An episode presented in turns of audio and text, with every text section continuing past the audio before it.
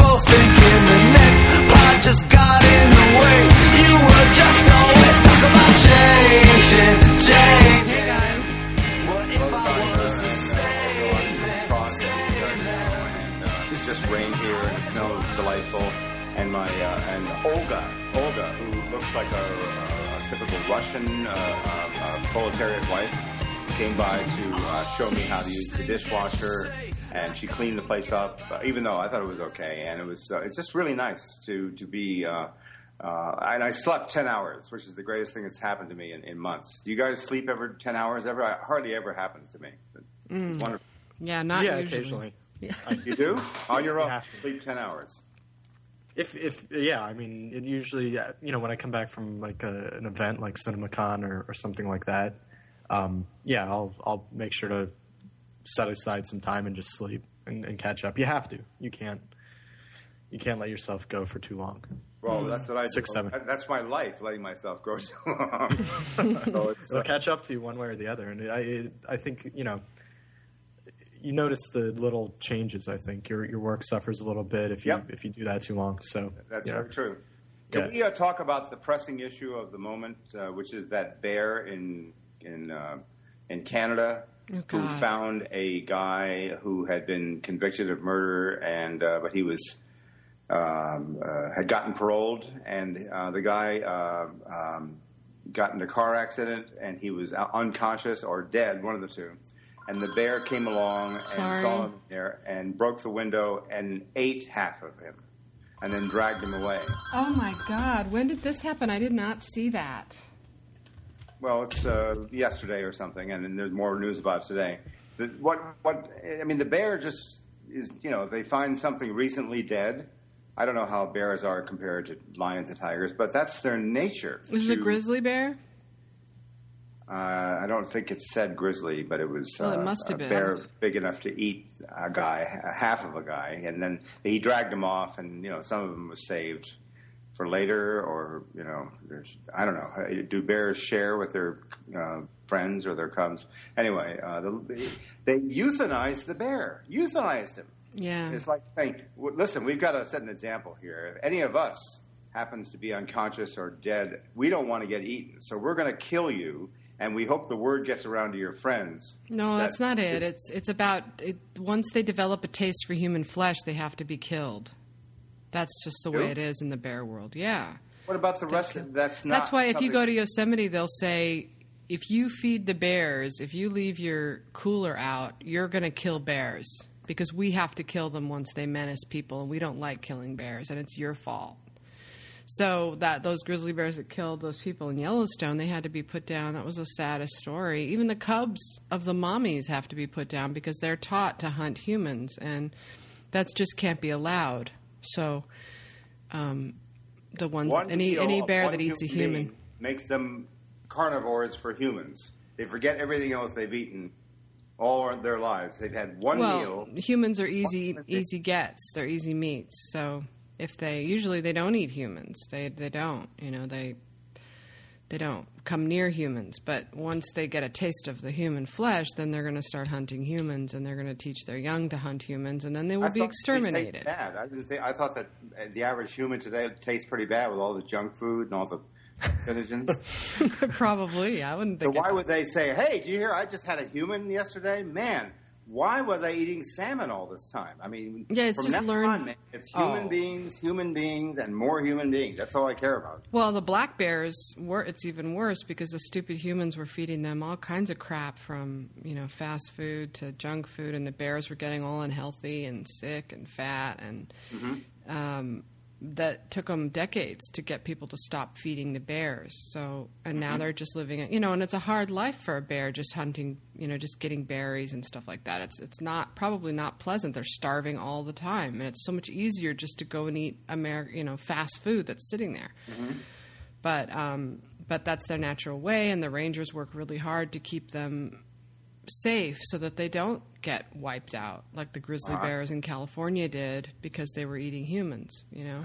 So they're trying to preserve the bears by doing that. It's a sad thing, I agree, but what else are they going to do? They can put them in a zoo. That's the only other option. I see you haven't got me convinced, and you will never convince me that eating one person, that there's something totally into eating humans and nothing else. That's ridiculous. Well, that's what they say. Easy gets. Well, they're they're wrong, and if I run that department, I, I'm changing the rules. You get you got to cut them a little bit of slack.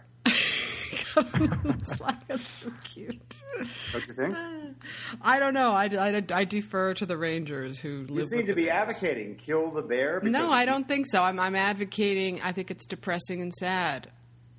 I, I wish it was just a matter of um, dog eat dog, animal eat animal, but it's not that way. They have to. Humans are everywhere, and so the second that a bear starts killing a human, that's it. They're done, Mm-hmm. Okay. or else they're wiped Okay, out. well, um, so let's talk uh, first and foremost. We can't talk to Tom O'Neill because he said I can't do it. I just want, we can talk to him next week. We've got plenty of time to talk about the the Oscar 2013 or rather Oscar 2012 predictions that he made. We can do that next next weekend. Um, um, we should first and foremost talk about what happened with Snow uh, White and the Huntsman at the theaters. Um, um, did you, Phil, believe what Universal was putting about? They were were they deliberately lowballing, uh, knowing full well that when it surpassed the lowball estimates, that people would go, "Wow, surprise hit."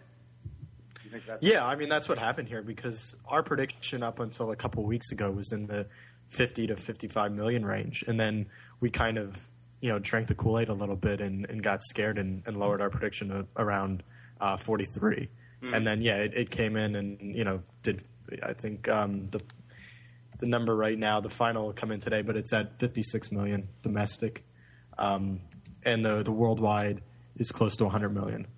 Um, so it's it's off to a really good start. Right. And um, you know, I saw it last night. I'm I'm with you, Jeff, on it. I didn't have a bad time with it at all. Actually, I I kind of respected it. Um, the look the looks good. Um, I, I like Charlize Theron camping it up. I'm a fan of you know crazy villains just going off the deep end. So I like that part of it. And yeah, it's it was pretty agreeable. So That's um, precisely what I didn't like about it. Like I wrote in the column, a, a villain is not worth doing unless one he or she is like a little like somebody you've known. They got to be, you know, they can't just be fiends from the from hell. They have to be about something that's part of the human experience. And two, there has to be a good uh, the writing of a villain. What is good about this person? What is at least pitiable about this person? You can't just have them spout fangs and and bite into people's necks and be absolutely ruthless in their venality. It's boring because you figure, okay, why are they doing that? I know because people want to see venal, ridiculous villains, and that's all they had her do. They had, and it was that plus, you know, her. No, I disagree, Jeff, completely. I, I guess maybe you have to be a woman to, to know it, but uh, she was very pitiable to me at the end. It wasn't her fault that she was the way she was. She was raised to be that way, and her beauty was tied in with her power. And if she lost her beauty, she lost her power. And she was evil. You know, we're talking about a fairy tale, so there's good and there's evil, there's black and white. And she was the embodiment of evil. I think people aren't used to seeing women as wholly evil. You have to go back to Disney to really see that. Although sometimes you do, but um, but I liked Charlize. I agree with Phil. She was she was for me like the the, the most enjoyable part of the movie. I liked all of it personally, and so did my 14 year old daughter. But I especially liked Charlize. I just I just enjoyed watching her dig into that role.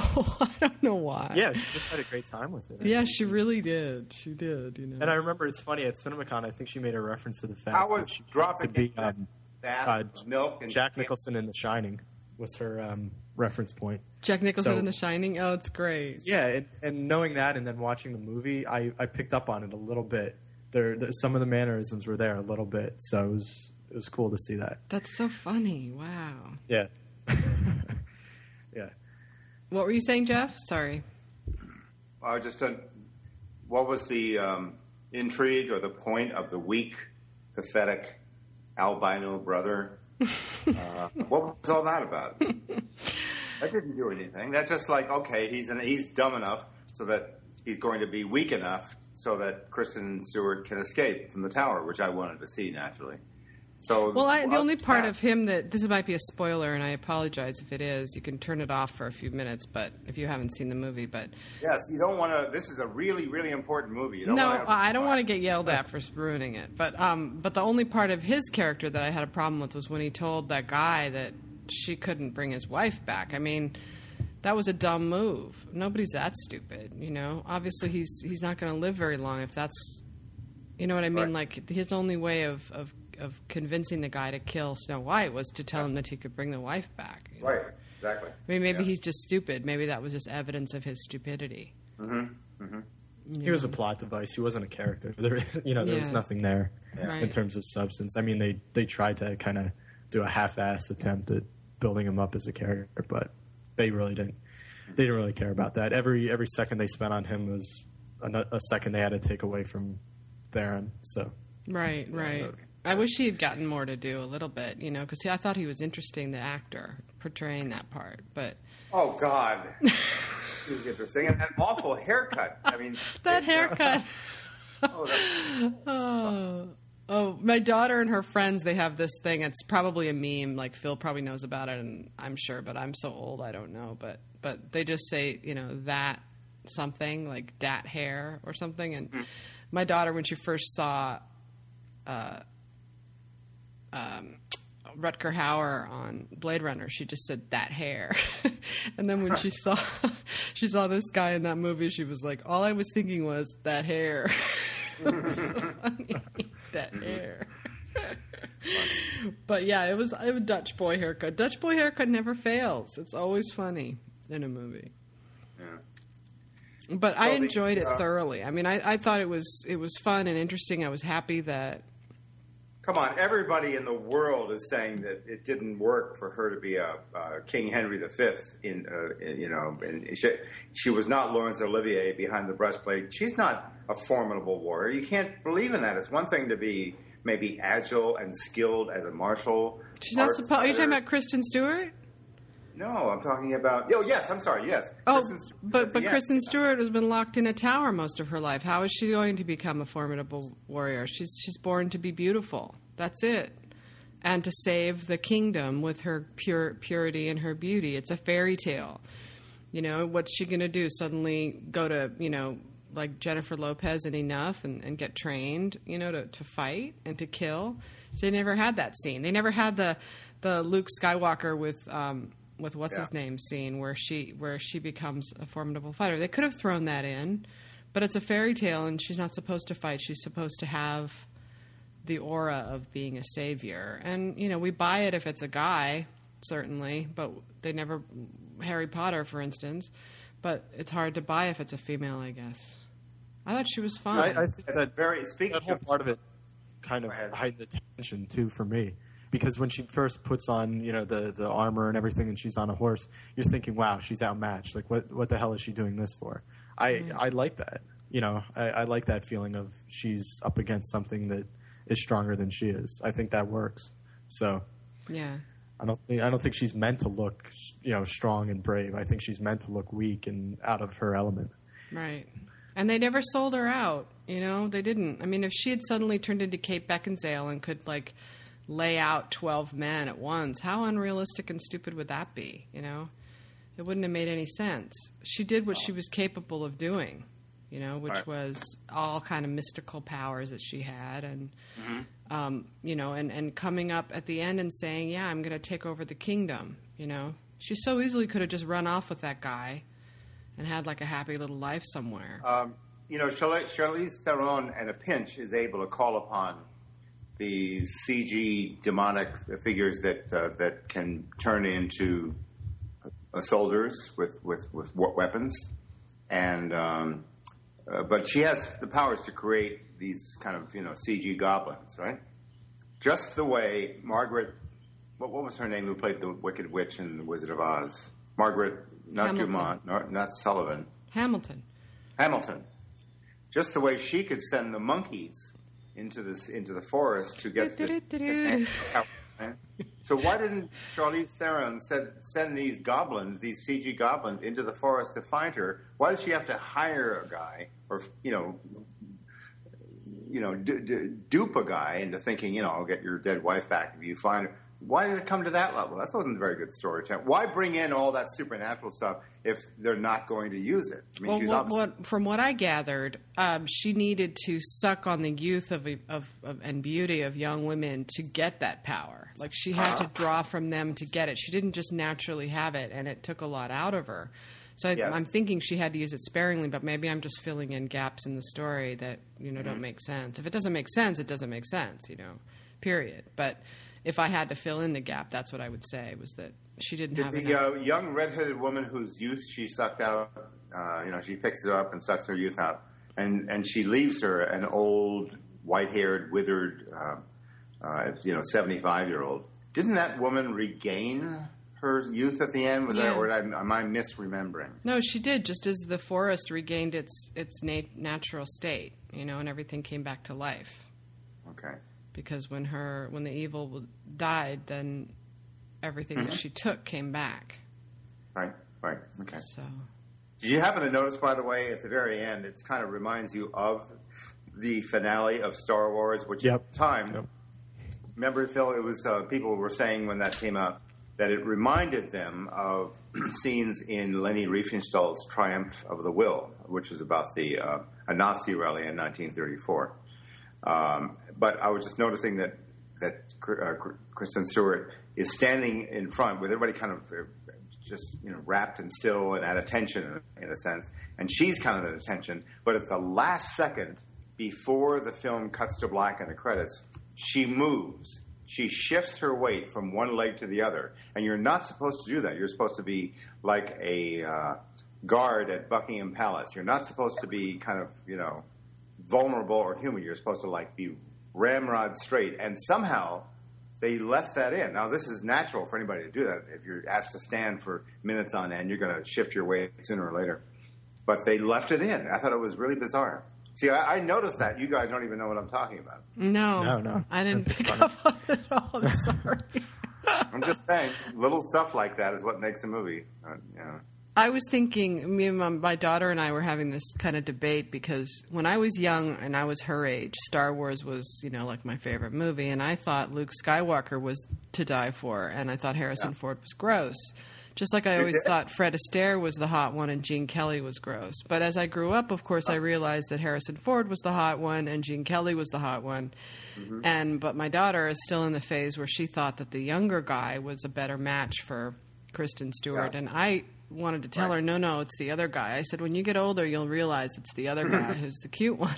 She's like, he's too old for her. He's not. He's gross, you know. And so, you know, to a degree, we were both a little bit disappointed that it turned mm-hmm. into a Jacob Edward situation again. But mm-hmm. on the other hand, you know, the movie doesn't turn on her necessarily on her relationship with them. I mean, she is who she is, and I guess she was awakened by true love's kiss. So the true love was the huntsman, and not and not uh, the other guy. But I just thought that was I liked funny. him. Uh, we were Phil and I were talking about that. I thought that um, that Chris uh, Hemsworth uh, was actually pretty decent. I didn't have any problem, big problems with him. He was okay. The huntsman. Yeah, Yeah, yeah. yeah. I like the Yeah, he's guys. he's going to be huge now. I mean, He's gonna be this huge. on on top of Avengers. I mean, watch out. He's going to Yeah. be, you know, getting the big action roles now. Totally. And he's cute. Really cute. Yeah. He's cuter in real life than he is in the movie. Like they do make him look a lot older and, and readier than he is. Where did you see him in real life? Just in, in paparazzi photos and stuff. He's like blonde. I mean, he's he's really good looking. but uh, but in the movie, he he looks ragged and. I liked his character though. I mean, it's been a while since I've seen a good ru- rugged character like that. Um, right. you know, really down on his luck and, and bummed out and missing his wife. And I thought he was a good match for her character. Kind of in between fatherly and boyfriendy, you know. It was. Um, I didn't think it was a bad movie. You know, it's not the greatest movie I've ever seen, but I'm glad it opened at number one, obviously, because you know my agenda is always, you know, movies that have women in the leads can Sure. open movies, and this one did, along with Hunger Right. Games. Right. You know. No, I didn't. I didn't hate it. I didn't come out like consumed with loathing. I was, you know, I kind of shrugged my shoulders. Yeah, okay, yeah, it wasn't too bad. And I, I, I like the discipline in the visual compositions. Yeah. He was trying very hard to make something uh, respectable in that sense. So that was that was okay. Right. Yeah. So can we talk briefly about what we think is going to happen, Phil, about with um, with um, uh, Prometheus? Because we we have both seen it. Sasha has not. So No, I haven't seen it yet. No, oh, you haven't seen it. no, no. Well, That's they that's one I'm definitely. the whole media on everything in New York by this point. I no, I mean you know me. I always wait when it comes to the blockbusters. I wait for opening weekend. Otherwise, I become, you know, my my own opinion of it gets into the prediction, and that's not a good thing. I love Um, that I- I attitude, stay- Phil. uh, yeah, I, I have to stay objective, especially with something like this. I mean, if you go to a all media screening, it's going to be all the fanboys that you know finagled their way in, and, Yeah. and they're going to be, you know, excited. I want to see this with, you know, people who aren't doing it for a living, people who you know are paying to see it. So, I think um, that's right. But on the I mean, it's yeah. Go ahead. Sorry, Sasha. no. I was just going to say I, I think that's right on the money. I used to feel that way about the Oscars too. Like I used to deliberately hold myself back because the the insular opinions of bloggers and stuff. In, in terms of the Oscar race in the old days didn't matter. Nowadays it does matter because they really do shape opinion. Um, and not so much with box office, obviously, at all. But but in terms of the Oscars, they really do. So that's why I've started to go more, try go more to screenings and see what the like tastemakers are thinking. But as far as box office is concerned, you're absolutely right. Like there is no telling. If you went by what the critics and Buzz were saying about Snow White, it wouldn't have made a dime. Yeah, exactly. But So- you know, you go see it, and you, or you know, I wait till after it opens, and then you get an idea of okay, well, this is why it was a hit. I mean, the audience seemed to be you know really going with it. Um, but yeah, I mean, Prometheus is a tough one to read um, because of the fanboy enthusiasm. Um, because you know the, the, that's the group that goes online and is talking about it the most, and they can kind of skew the the information. They can because of how aggressive they are, they can make it seem like it's going to be bigger than it might actually be. Um, but we're thinking it's going to open to 55 million domestically, Okay. which is pretty solid. Um, yeah, that's um, I think that's close to what Inception did. I think Inception opened to like 60, so it's it's going for obviously that same So audience. it's going to do a, almost about the same as Snow White and the Huntsman did. Yeah, I mean that's that's where we're at right now. I mean we'll we'll change that number will probably change by Wednesday when we get a better idea of how things are shaking out, uh, um, shaping up. But yeah, fifty five is where we're at now. I mean internationally, it's off Speaking to a of pretty Snow White, start. one thing about that. Do you know what the uh, cinema score rating is? And how do people? How are they taking to that film? Uh, yeah, it was a B. I want to say. Hold on, let me double check that. Um, which is solid, and I mean the uh, Flixster number is also pretty good. Give me one second here. Flixster numbers, right? Yeah, I mean, those, I, I put a lot of stock in them because they they have a lot of users that go on there and rate it, and to me, it's all about volume. Um, mm, well, no, no, no, it's not that great. It's got a 74% combined approval rating from 142,000 Flixster users. Uh huh. Uh, that's not, Sounds like a high C. yeah, that's not very good. Um, the the cinema score is B. and saying, you know, not bad. You know, it's okay. Right. You know, right? Yeah, but that's not something that you you can't have people shrugging and saying it's okay in the summer because every weekend is you're, you're facing a, a strong competitor. Um, you can't have lukewarm reactions. You need to be passionate, and, and people have to have a reason to go see your movie in the second weekend as opposed to, to seeing something that's new if they didn't see it the first weekend. Right. Um, so that that to me doesn't bode too well. I mean, the B cinema score is that's good. I mean, you know, it's not great because a lot, you know, a lot of things that really hold up at least manage an A. I mean, A is a pretty common thing. Um, it feels like it had a good must see quality to it. Like we were sitting there with, I was sitting there with my daughter, and I was like, "You want to go see the Avengers?" She was like, "Oh, sure, okay." And I was like, "You want to go see Snow White?" Yeah, I want to see that. You know, like it was, it was, it had, they had really good marketing, and it's Kristen Stewart, you know, and I think that that that had a lot of juice going in, but. But you're right; it's not like the Avengers in that it'll have great word of mouth and people who want to go see it again, and right, probably won't. yeah, that's yeah, that's not going to happen. No. Um, and you know, I, I think there's enough overlap between that and Prometheus in terms of who it's appealing to. Because um, White and the Huntsman, you don't get to 56 million if you don't hit guys as well. The the Hemsworth um, stuff definitely brought in you know Lord of the Rings fans. Um, you know, and those are the, the same kind of moviegoer that'll line up for um, Prometheus. Yeah. So, um, what what did you think of Prometheus, Jeff? Your overall reaction to it? It's it's a it's a class uh, presentation with a weak story that I don't think really comes together and feels whole. It feels um, like it doesn't really uh, deliver a, a, satisfying story at all. Uh, I think it's uh, it's one of those things that you come out of knowing that you've seen a, a an expensive film made by a, by a classy director, and it's not at all junk. You're, you you're, you certainly have been treated to a to a high end experience, and certainly in terms of atmosphere and immersion and performances. But it's um, it does not deliver a story that feels satisfying, and you're kind of going out going, hmm, yeah. So you you have to really kind of reach to. Uh, to really praise it, and uh, David Poland, I think, has praised it, saying certainly the best film of the summer so far, and all that. Well, you know, I don't think people are going to be that high on it. They're going to be like, yeah, uh, you know, they're going to they're going to kind of be, uh, you know, making that little gesture with their hand, you know, when you when you're kind of come see, come saw. So, so no good. one's coming out and saying I loved it. I haven't heard a single person say that. That's that's out of the question. I mean, it's like, can you justify it? Can you, um, you know, really get behind uh, uh, the uh, and, and and can you make it sound like a good film in your review? That's if you're if you're going to be one of those people that are vested in this kind of thing and they want it to be good. Uh, you know, an, an honest opinion is that it's an interesting film, certainly a well-made film, but it's not a satisfying film. Hmm that worries me then because I mean if it, the the the thing that's the big question mark still is whether this is going to appeal to just you know casual fans who aren't you know obsessed with the first the the, the Alien movies, the initial ones. Um, and if if you're saying that reactions are lukewarm, um, that that doesn't bode well for casual people that are just thinking this is just a sci-fi movie. They don't know the the background, which mm-hmm. I'm sure there's a lot of people still in that camp.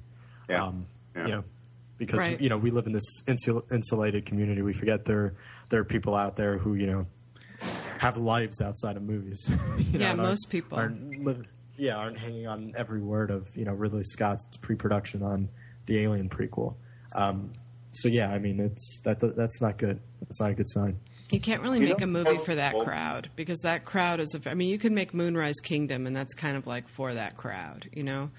And it might branch out a little bit into the into the like like a um, Woody Allen's last movie. What's it called? Oh my god, my brain. Midnight in Paris. Midnight yeah. in Paris. It could be like that, where it could sort of bleed into the general, into the mainstream. But I, all I know is when I go down to the Mann Plant in Van Nuys, and I go see movies with people that down there, like these are not people reading movie blogs. You know, these are people looking for something fun to see, and they don't really care about the reviews. They're just looking at concept, you know, and, and I'm thinking maybe those people will go for Prometheus more, you know.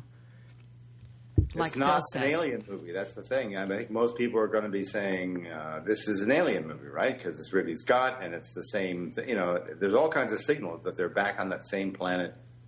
So, You know, But it's don't know, an like- alien Yeah, but? I mean, mostly I'm referring to you know teenagers and even you know other twenty somethings who don't don't know necessarily about the Alien franchise. I mean, I'm sure there there are people out there like that. Mm-hmm. So, yeah, Right, right, sure. And a lot of people who would even know about Alien wouldn't necessarily know about Alien. They would know about all the Alien sequels, just like Jaws, you know.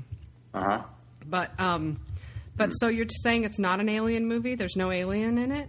Well, yes, there there are life forms, but not the alien. He that I mean that this is a spoiler. I shouldn't say anything, but there there ain't no aliens as you you and I commonly know them in this film, except at the very end, and it doesn't matter. And that's just a total setup for the next film, and it's uh, it's kind of you know it's kind of icky when when you uh, movies should always uh, stand on their own. They should have an ending that makes sense. There shouldn't be this like, well, that ends the story for now. However, wait until the next Well, one. that was his problem Yeah. with with Robin Hood. Robin Hood was like a movie that was waiting for another movie. You know, it was like by the end of it, it was like, okay, now here comes the next movie. Well, then that movie seems interesting, but Yeah. Robin Hood seemed really not interesting at all.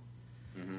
I just wonder if Ridley Scott has hit that plateau that some. Were we talking about this, Jeff? I can't remember if it was you and me talking about it or not, but Mm-hmm. where some directors just hit a plateau. Either they're starting to believe their own publicity, or they've they've lost their way somehow, or they have too many yes men around them. Mm-hmm. But it just seems like they plateau, and there's nothing, there's no new juice coming in, and they can't quite overcome that. And so it's just it's just a matter of waiting it out until they stop making movies, you know. And um, I don't think it's I think it's too early to call that in on Ridley Scott for sure, but uh, I don't know. You just have well, he is 74, right? I mean, he's 74 Right. years old, I think. yeah. So, I mean, I mean, at some know, point, it, it not to be pessimistic, but I you know. every every movie he makes is kind of a gift at this point. You know, Right. it's not guaranteed anything.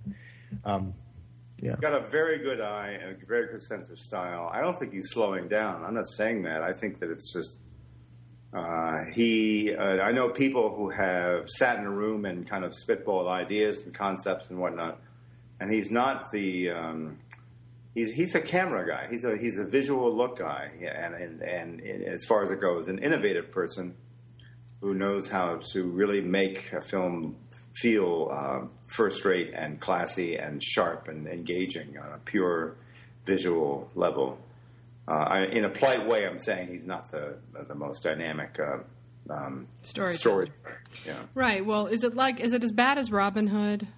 That's all I want to know because Robin Hood was not even a movie I'd want to see twice because nothing happens in it. I'd say it's a little more intriguing than Robin Hood because it, there is the threat of danger, and it's and it's exotic, and it's a f- good futuristic, uh, uh, you know, look at what uh, um, you know. It's it's it's interesting. It's a prequel to Alien and Aliens uh, because it's happening, you know, what hundred years before or fifty years before, and yet the technology because. It's more advanced. Scott is de- determined to make it as, as cool and as cutting edge as possible is so is light years beyond what Tom Skerritt, Yeah. Sigourney Weaver, and those guys had. Which is what makes Alien such a purely brilliant film. I was thinking about it when the reviews for Prometheus started coming in on Twitter. Like, how would the fanboy set react to Alien if it was mm-hmm. released now?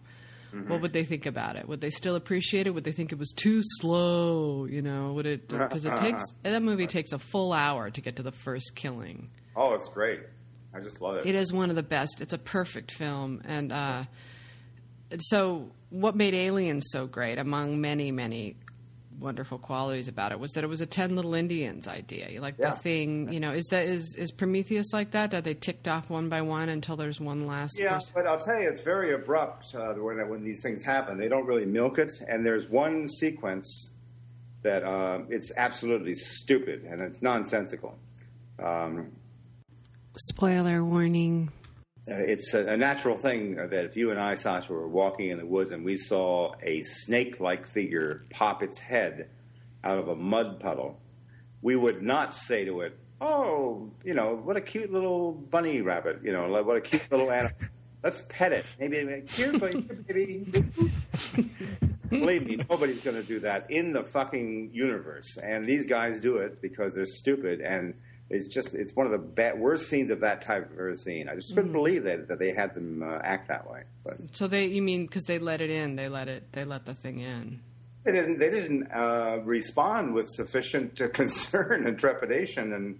Uh, So geez. just to clarify, and again, this is a spoiler. I'm going to put a spoiler warning at the beginning of this podcast, but just to make people not okay, agitate. Well, but but it's gonna it's gonna be the talking point in the bar afterwards after people see this. You know, who would be that dumb? But they, they do It it. would be that dumb.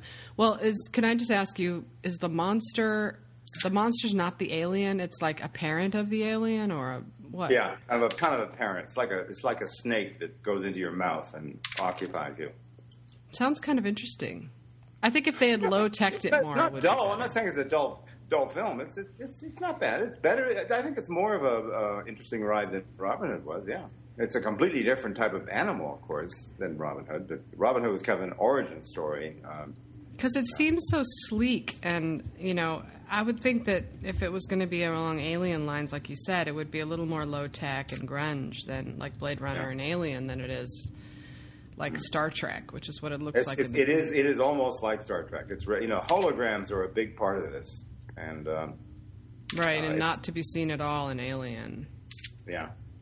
Well, that's some kind of a Jeff big mistake. Faraci explained to me, Sasha, that the reason Alien and Aliens are lower tech, certainly Aliens low tech, is, is uh, the the crew on Alien is on a uh, basically a, a tanker, a steamer. They don't have the the height of technology at their disposal. Right, And- except for that's ridiculous because everybody knows that the army has all the good tech stuff. The military, our yeah. military has tech stuff that we could never even imagine touching Yeah. ever in our lifetimes. Yeah, So they Yeah, believe buy that, me, yeah. they've got all the high tech stuff going on. That's where we put it all first, the military. but they went. Wait, wait, the first one though, the first Alien was just people, you know, uh, taking oil back to the, you know, across the ocean. I mean, that they, they were, they were not. Um, I I can I can accept that they would not be given the slickest vehicle, but one that is just rudimentary and, and basic. I, I could see that. Anyway, Yeah, not aliens though, because they were a high military operation. That's true. That's true. That was that was. Um, I love that film. I could see I that again right. They're both great. I even like Alien Three. Those are the only three of them I like, though. The but- Fincher. You like the David Fincher? yeah, I love. Of course, it's David Fincher, but yeah, no. Um, the first one, of course, is the best. But what are you going to do? It's like I of feel best. that Cameron's is the best, closely, very closely followed by the second, by the first one, and then I lump the other three: the Jean Paul Jeunet uh, Resurrection, the uh, uh, the Fincher, which was I think it was just called Alien Three, right? Well, yeah, Aliens to me was was undone by the typical Cameron schmaltz. Which, if he just takes that out, it's a good movie. But all the stuff with the kid and everything, it just Oh me. no, you know the, it, the, the thing about Aliens, uh, Phil. Have you ever seen, or Sasha, have you ever seen the extended director's cut version of that? Mm-hmm. yeah, about 20 minutes long. I think it's even a better film than the than the theatrical. It's got all this stuff. Um, it's about her daughter, and you get to see her daughter talk a little bit more, Yeah, and you really okay. understand her her connection with Newt because she's lost her daughter. Her daughter has gotten old and died, and um, it's, very all moving. You know? It's I- okay, but but you know, it has all the stuff with you know they have to put a love interest in there, and and of course, Alien. There's no need for that. You know, it's just we're soldiers, we're fighting, and we're fighting this monster, and she's just another grunt. Mm. In Mm-hmm. Aliens, you know, it starts the mythologizing of Ripley. You know, it's fine. I'm not going to complain about it. It's still a great movie, but Alien to me is better. But that's Okay. just a matter of opinion, I guess. Yeah. Okay. All right. So, what, uh, so, Phil? What do we got to look forward to over the next two, three weeks? That's going to. Um, oh, by the way, um, we should acknowledge, shouldn't we, just for the record, that um, that uh, Avengers is now the all-time Yeah. number three, right? Yep. Yep. And what's the all-time And- number one and two, Phil? Uh, Titanic and Avatar. Okay. Nothing's ever going to don't touch think Avatar. Yeah, Maybe Titanic.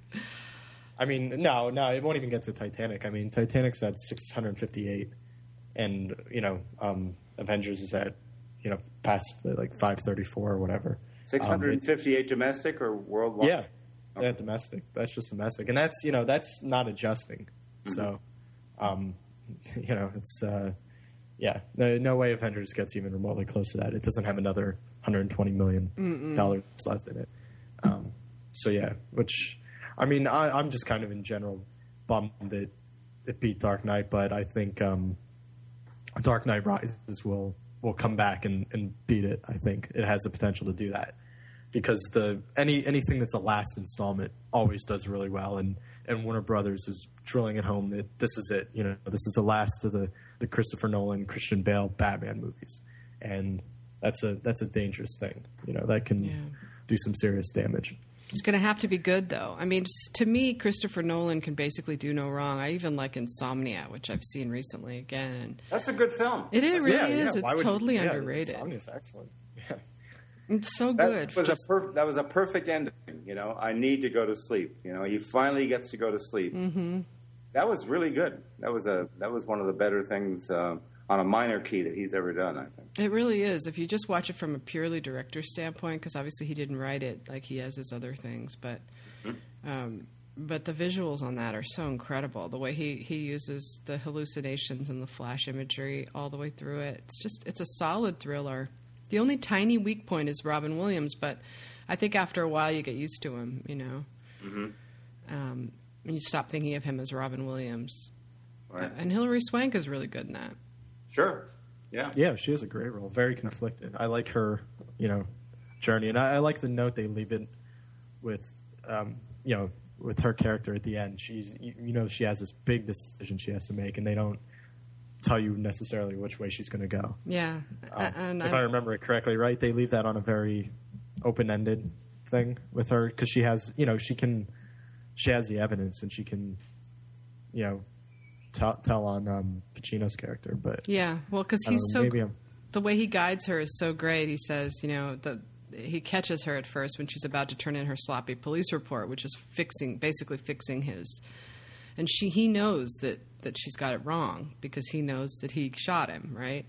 So he tells her to go back and do the report again, and she looks at him strangely, and of course she eventually figures it out. And then at the end, when she says, "Don't worry, I won't let anyone know," he says, mm-hmm. "Don't lose your way, Ellie. Don't lose your way." It's just so great, you know, that Yeah, the two characters. You know, no screen kiss, no sexual tension, just two Yeah. characters. Yeah. Yeah. so to me, Nolan can really do no wrong. So I can't imagine this this movie being bad, but you know, you just never know. I guess. My feeling, um, as I wrote in the column uh, earlier today, is that I, I'm just starting to feel. Maybe it's because I've been watching the teasers and the trailers um, for quite some time now, and I'm just starting to feel um, kind of over oversaturated with that film, and I and I have a feeling that it's going to be. Um, it can't not be a well-made film, and it's going to be pretty satisfying in in, in, in numerous ways. But I just feel like I really don't want to see another one, and I kind of wonder um, is was there really a need to see this? But I'm sure I'll change. I'll be a little more positive once I actually see it. I just don't feel that. I feel kind of like here we go again. You know. Um, I don't know. I, I feel like Well- there are just a few directors I can count, maybe on one hand, whose movies I really look forward to seeing because I know they just bring it. You know, they bring it, and Christopher Nolan is absolutely one of those guys. I just know Yeah. that even if it's a slightly weak story, if some of the performances are bad, it's not really going to matter yeah. because I know that he will just give 110%. You know. Yeah. Sorry, Phil, you were about to say something. Yeah. Well, no, I mean it is exhausting the way they, you know, they introduce the movie, you know, basically a full year before it comes out. You get the first teaser image, and it's just this slow leak of information. And yeah, by the time you get to the the movie coming out, uh, I can understand Jeff why you would say, you know, I'm kind of sick of it already because yeah, it's just never-ending hype machine that is running for so long. So, but Yeah. that's what they have to do. That's that's how they get to you know six hundred million dollars domestically. Is that what they, that what the Dark Knight uh, did? No, I mean the Dark Knight did 533. I mean right now we're our, our prediction is hovering right around that for, for what it can do in terms of the cume. Um, but I also think if it's a really great movie, it can just really break out because it, you know it's coming out at the end of July, which is when the, the it's basically the same release date as the the last night, and it's also when they put out Harry Potter. So that the end of July is a great time to to release a movie because you head into August and there's not you know there, there is competition in August, but it's not as bad as what you hit in like May and June, and and in the early July. Um, so it's always a good thing for a movie in terms of its staying power. So I'm optimistic about this. Yeah. What was the big first weekend tally for Dark Knight? Can you recall what that is? What, what that? Um, it was like 156, I want to say, Wow. and that was the record up until Harry Potter. What last you have uh, Dark Knight Rises estimated to make for its first weekend? Is it going to open on a Friday or a Wednesday? I'm not even sure. Yeah, it's Friday. Um, we're we're saying 180. Um, Okay. you know, and which add 3D to this movie, it, it would beat Avengers. I have no doubt about that. Um, that would be in the bag. Forget about it. Lights out. But you know, Nolan has held his ground there. I'm sure Warner Brothers has been pushing as much as they possibly can to to you know do this one in 3D, but he just doesn't believe in it. Um, wow. But That's interesting. So when I saw Dark Knight, I saw it in IMAX, but I didn't see it in 3D, right? no, it didn't. Yeah, that wasn't released in 3D, and this one isn't either. He doesn't need 3D. That's what's so great about him, you know? No, he doesn't. I mean, it's yeah. I'd, I'd love to see what he could do with it, and I think eventually he will be in a position where he'll want to use it, um, and he and he will. I mean, I think just the pressure of the industry will get to him eventually, um, and you know, all his contemporaries doing it and saying, "Look, you can do this, you can do this, you can do it right." Um, it doesn't have to be a gimmick, you know. Eventually, he'll fold, and, and that'll be a interesting movie to watch. I think. Yeah. Well, I mean, any of his movies, if you could imagine them in 3D, they just would be incredible. but Oh, Inception! Yeah, I know, I could see them right? re-releasing that in 3D. Inception, the hallway fight in 3D. Yeah. But um, yeah, you know, the the remarkable thing about him is that his movies are visually stunning, even without that 3D. You know, and Scorsese doesn't really need it either. Uh, It definitely enhanced Hugo. Um, but if he didn't have 3D to work with in Hugo, he, I bet he would have worked harder to make it more visually appealing without the 3D. Yeah, You yeah. know? Well, he said an interesting thing at at CinemaCon um, about how you know he's a big believer in 3D and how he feels you know every project could be in 3D now. So I'm wondering if he's going to try. Um, and I think I forget who was interviewing Jeff. Was it was Todd McCarthy doing that one? I think. Yeah. They kind of dropped the ball by not asking him if he was going to do Wolf of Wall Street in 3D. Um, yeah, that'll be interesting to see if he does. I don't think he will. I thought he said that he was kind of- only going to do 3D from now on, though, didn't he? Yeah, I mean that's kind of what he's implying. So, and then he makes his next project a movie about Wall Street. So, you know, mm. I mean, it's kind of we'll see. I mean, you know, is he going to want to do that in 3D? I'd I'd love to see what he could do on on Wall Street in 3D. You know, Yeah. that, that would be interesting. I'm sort of Scorsese iffy on shooting it. New York in 3D. Yeah, know? that would be Yeah. cool. That- I, you know, Scorsese and Cameron are the two that I've seen use it to where it was valuable. But I, you know, for the most part, like when they put animated movies in 3D and stuff, it's just, I mean, it's okay and everything, but it's so uncomfortable to watch movies that way that it seems like if they don't have to do it, they shouldn't. You know. No, I, I disagree with that. I, I'm a fan of I, some of my favorite uh, 3D movies have been animated. I just like the fact that they have complete control over everything, and I think that's a, a better, that's a good asset if you're going to make a movie in 3D. Like Up in 3D was great, you know, because you have complete control over the universe. You can do whatever you want to do. Um, so I, th- I, yeah, I like animation in 3D. I think it's a good fit. That's good. And So, what other movies do you like in 3D that are animated besides Up? Uh, most of the Pixar stuff. The I mean, Toy Story three was great in, in 3D. You know, I like that. Um, I'm trying to think of an, another one. So- I, I mean, the the DreamWorks stuff. The DreamWorks just isn't on the same level as Pixar. Um, but Kung Fu Panda two was was pretty good in 3D. Um, but the story was I was just you know sleeping my way through it. But Yeah. visually, it was good. Is um obviously Brave is going to be released in 3D then. Yeah, yeah. I mean, that's going to be great. Uh, Jeff, were you there when they showed the 30 minutes of that at CinemaCon, or did you? Uh, you out for which by then? one? I'm sorry. Yeah, For help me. Brave. at, at the Disney presentation? No, I missed I missed Brave, and I also missed the Ang Lee. So that was the big. yeah, I missed Ang Lee's too, I- wish I'm upset about. I really wish I would have been there for that.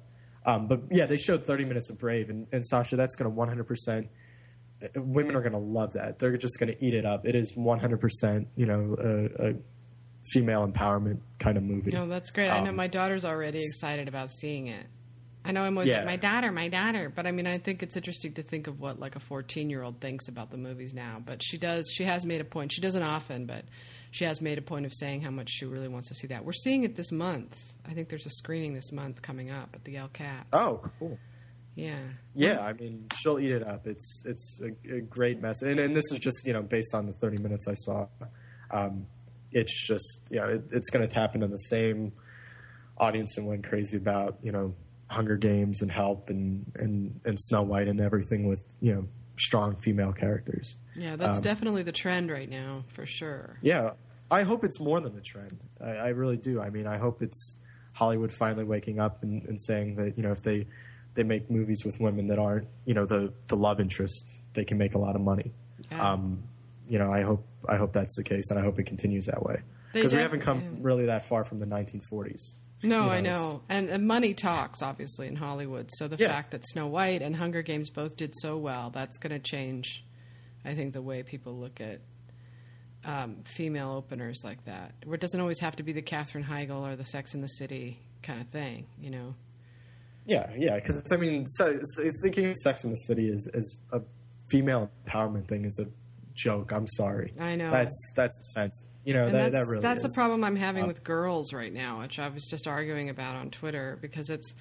I love Lena Dunham and I'm 100% behind her as an artist and as a new voice, but I'm so sick of watching that show because, like, last night's episode was just about boys, relationships. That's it, you know, and that's like the same old, same old that women filmmakers have been doing forever you know, and it, it's tiresome to me. And, and people disagree with me. They say, oh, give her a chance. You know, she's, don't pick on her. You know, first it was the racism, now it's this. But, and I agree with that. I'm still supportive of her, but I think it doesn't help her to be condescending about what she's doing. It helps her to talk about it. You know, like she, as a young woman in her 20s, is making movies, but her character is just chasing around after boys, you know.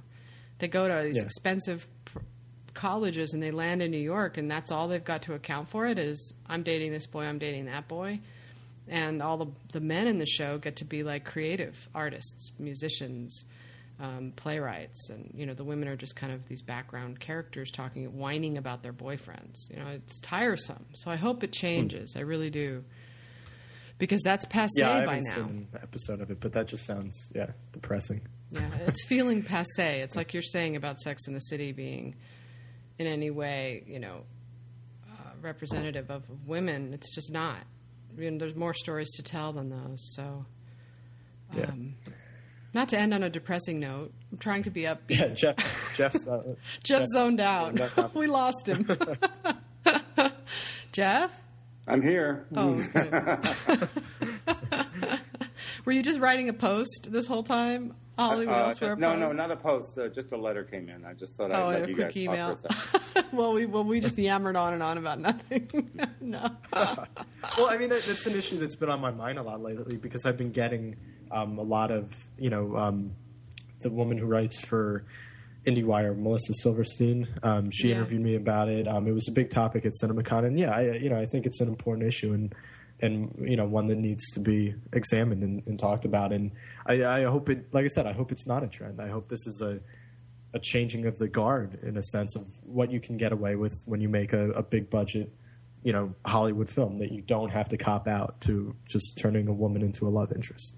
I think that's a, a good thing, and it bodes well for every other group of people that you know isn't portrayed the way they should be in in Hollywood. I mean, I'd love to see, you know, I'm I'm Italian, you know, and I'd love to see once a movie where the the main cast is not dominated by mobsters. You know, Right. I, I, don't get me wrong, I love Goodfellas, I love everything like that, but I mean it, that that's just what permeates. That's what sells. And until somebody can come along and make a movie about in, intelligent I- Italian people, then you know we're going to be stuck with that. It's a lot of groups are like that. You know. It's true. Yeah. It's very true. So- Well, All we'll right. see. Hopefully, it'll uh, it'll it'll really be a mark of, of a big change. I just remember the last big change was sort of when they were talking about Penny Marshall and Nora Ephron and Mimi Leder as being like the hundred million dollar female directors, but it turned out that all their movies were about most of them, not necessarily Penny Marshall or I think Barbra Streisand tried to make movies that weren't about that, but uh, I mean, we're not even talking at this point about female filmmakers. We're talking about just subject matter, whether or not it's uh, written and directed by women. In fact, Veep, you know, is a great show on HBO that has wonderful female characters, and that, of course, is conceived and written by men. So I don't know. It's an interesting topic of discussion that everybody's tired of talking about, except Phil. All right, well, let's go for next weekend. I'll be here again, and um, and um, and maybe we can get Tom to come in uh, this time. yeah, so we can talk Oscars. Okay, sounds good. Yeah. All right, All right, cool. guys. All right, thanks, guys. Talk to Nice soon. to talk to Bye. you. Okay. You will. Bye. Bye. You've been listening to episode 80 of Oscar Poker with Jeffrey Wells from HollywoodElsewhere.com, Phil Contrino from BoxOffice.com, and Sasha Stone from AwardsDaily.com. You can follow us on Twitter at Oscar Podcast. And the bumper music today was Changing, the Airborne Toxic Event, and Man on Fire, Edward Sharpe and the Magnetic Zeros. Thanks for listening. I'm a man on fire, walking through your street with one guitar and two dancing feet. Only one desire that's left in me on the whole damn world to come dance with me.